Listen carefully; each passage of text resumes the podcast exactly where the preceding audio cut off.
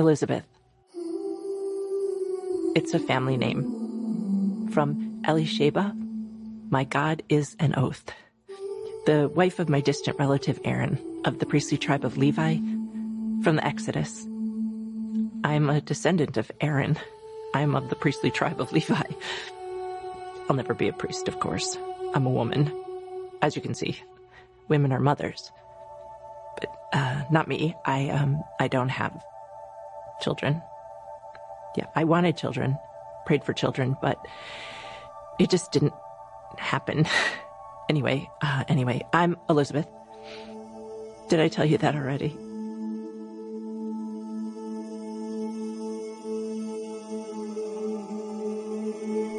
How did the gospel writer Luke learn the tiny details of the pregnancies of both Elizabeth and Mary?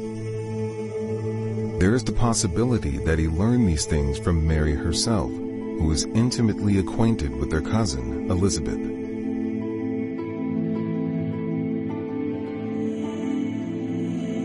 My husband's name is Zechariah. He's a priest.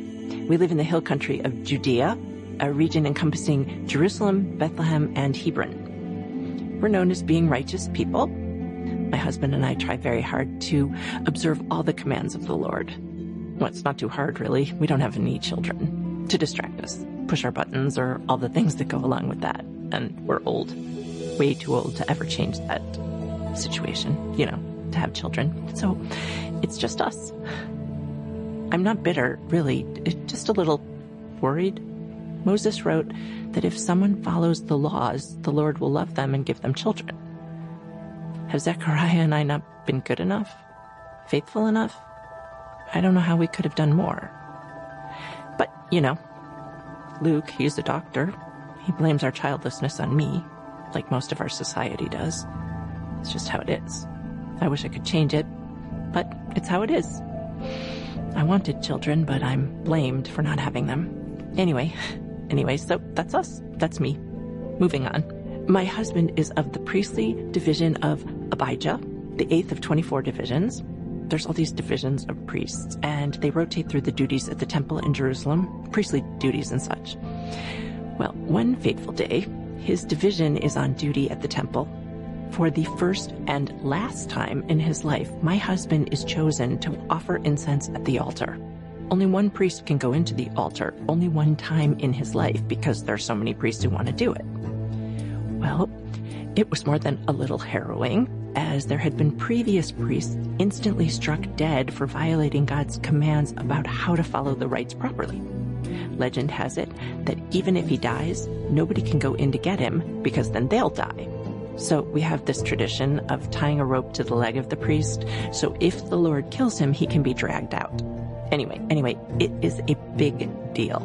And Zechariah is chosen, and we're thrilled and a little nervous, but thrilled nonetheless. So as the worshippers assemble, Zechariah goes behind this massive curtain, the curtain that separates the rest of the temple from the altar, and he begins praying. he sees an angel standing on the table, on the right side of the table. He trembles with fear not the angel, Zechariah. Of course, Zechariah, Zechariah trembles with fear. The angel tells him that our prayers have been answered. We will have a son. We are to name him John. People will rejoice with us. He will be great in the sight of God. He's not to ever have fermented drink, and he will be filled with the Holy Spirit before birth. He will turn many people to God. And this, listen to this. He is to prepare the way for the Lord by preparing the people for the Lord. Zechariah is incredulous. How can this be? He asks the angel, because we're so old. The angel, he's Gabriel. He reveals that he is Gabriel, the Gabriel, who stands in the presence of God. So he's been sent to tell my Zechariah the good news, which will certainly occur. Zechariah doesn't believe him and because of his disbelief, my husband will be unable to speak until these things happen. Well, outside, the people are getting worried. Zechariah is taking so long. Is he dead? Should we pull him out? They don't. Zechariah comes out, but he can't say a word. He makes motions. The priests understand that he has seen a vision. Well, Zechariah rushes back to our house and tells me the good news, or rather, writes me the good news. I immediately become pregnant. I praise the Lord for his favor. So we live in the hill country. It's a very quiet place. My pregnancy goes easily and we lead peaceful lives, content that we will have a special son. Six months speed by as if it were six days. I hear a knock on the door and I welcome the person to come in. Mary comes through the door. She's my cousin, much younger than me, much. And at the sound of her voice, my baby jumps with joy. I am filled with the Holy Spirit. I begin blessing her. In my joy, I realize I'm to serve Mary, and my son is to serve the baby she will have. Well, for the next three months, Mary stays with me. Talk about a special bond. Nothing brings women closer than pregnancy and children. I believe our babies will have that same tight bond. My due date draws near. Mary goes back to her home, about a hundred miles away, clearly pregnant herself, and I am thrilled for her, although she certainly has some challenges waiting for her in Nazareth. God grants me an easy birth process. My neighbors gather around the house in great joy as they share in the news that I have a son. Eight days later, they gather again for the circumcision ceremony for my child. They assume he's to be named after his father. No, I say rather strongly, He's to be called John. The crowd is uneasy. This is against tradition. Nobody in our family is named John. I insist that the child is to be named John. Surely the father will not agree, and they turn to Zechariah for his response. He still can't speak. Frustrated, he grabs a tablet and scrawls one short sentence. His name is John. Immediately, Zechariah praises God. My husband is able to speak and he praises God. The neighbors are awestruck. They rejoice with us. The news spreads throughout all the hill country. My son John will be a special child. Over the coming weeks, the Holy Spirit reveals just how special our son will be. John is to be the one who prepares the people for the coming Messiah he prepares the way for the coming king. Now, that phrase may not mean much to you, but it meant everything to us.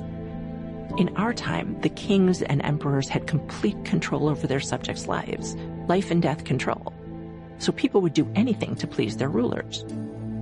Well, one of the few unpleasant aspects of being a wealthy and powerful ruler was traveling. Rich and poor alike had to suffer the bumps of the road, lengthy travel times, poor lodgings. If a king was known to be on his way, the people would go to great lengths to ease their travel, to please the one who had control over their lives. Fill the holes in the road, straighten out curvy sections, flatten hilly parts, plant trees, plant shrubs, anything to make the travel more pleasant and easy. The coming Messiah must surely be more important than any earthly king. How will our son prepare the people?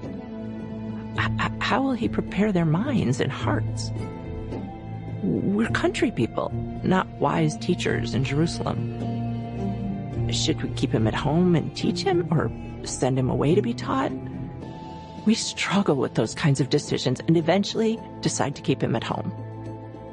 Of course, he doesn't spend much time in the house. That child loves the outdoors, and the wilder, the better. My dream of having a child was granted to me. A miracle. An oath fulfilled. Proud mother? Yes. None prouder than me. For the Messiah will say of my son, among those born of women, none have risen any greater than John the Baptist.